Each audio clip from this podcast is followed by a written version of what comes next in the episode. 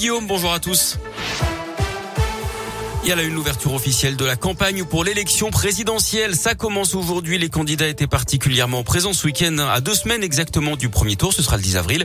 Jean-Luc Mélenchon était à Marseille tandis qu'Éric Zemmour et Yannick Jadot tenaient leur meeting à Paris. Le premier place du Trocadéro, le second au Zénith.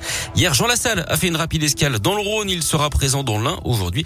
De son côté, Philippe Poutou était à Clermont-Ferrand. Détention à Rieux-la-Pape. Samedi soir, la police a dû intervenir à trois reprises. D'après le progrès, un adolescent de 18 ans a été interpellé alors qu'il conduisait un motocross non homologué. En réaction, un attroupement d'une vingtaine de personnes s'est formé pour tenter de libérer le mis en cause. L'équipage a dû disperser la foule à l'aide de gaz lacrymogène. Dans la soirée, une patrouille qui tournait dans le quartier euh, Jules Michelet a été la cible de projectiles lancés par une vingtaine d'individus. Trois policiers ont été blessés, un adolescent de 16 ans arrêté. Et puis dans la soirée, des affrontements ont eu lieu entre une trentaine de jeunes cagoulés et des policiers de la BAC. Trois autres policiers ont été blessés au cours de ces affrontements. Les suites du grave accident sur la 75 dans le Puy-de-Dôme samedi soir, le conducteur d'un utilitaire qui avait pris l'autoroute à contresens a été placé en garde à vue. Cet homme de 35 ans, originaire de la région de Clermont-Ferrand, a été légèrement blessé d'après la montagne. Six autres personnes avaient été touchées, dont trois grièvement. L'état de santé d'un homme de 25 ans s'est d'ailleurs détérioré durant le week-end. Son pronostic vital est engagé. Le point sur la situation en Ukraine, Kiev dit réfléchir à la question de la neutralité de l'Ukraine, élément central des négociations avec la Russie.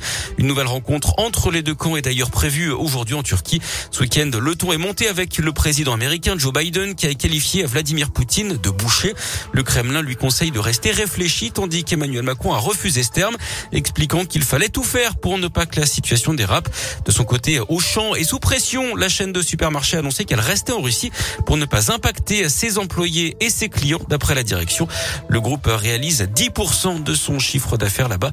La diplomatie ukrainienne appelle au boycott de ces magasins. Allez, on ouvre la page sport de ce journal et on commence par du rugby avec la 21e journée de top 14 et la défaite du Loup à Toulouse 27 à 19 hier soir.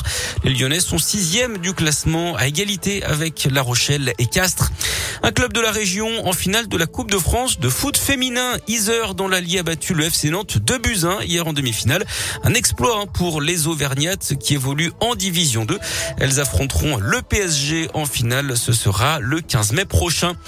Et puis on termine par ce grand bravo aux plus de 5500 personnes qui ont participé à la 14e édition du Lyon Urban Trail. C'était hier matin.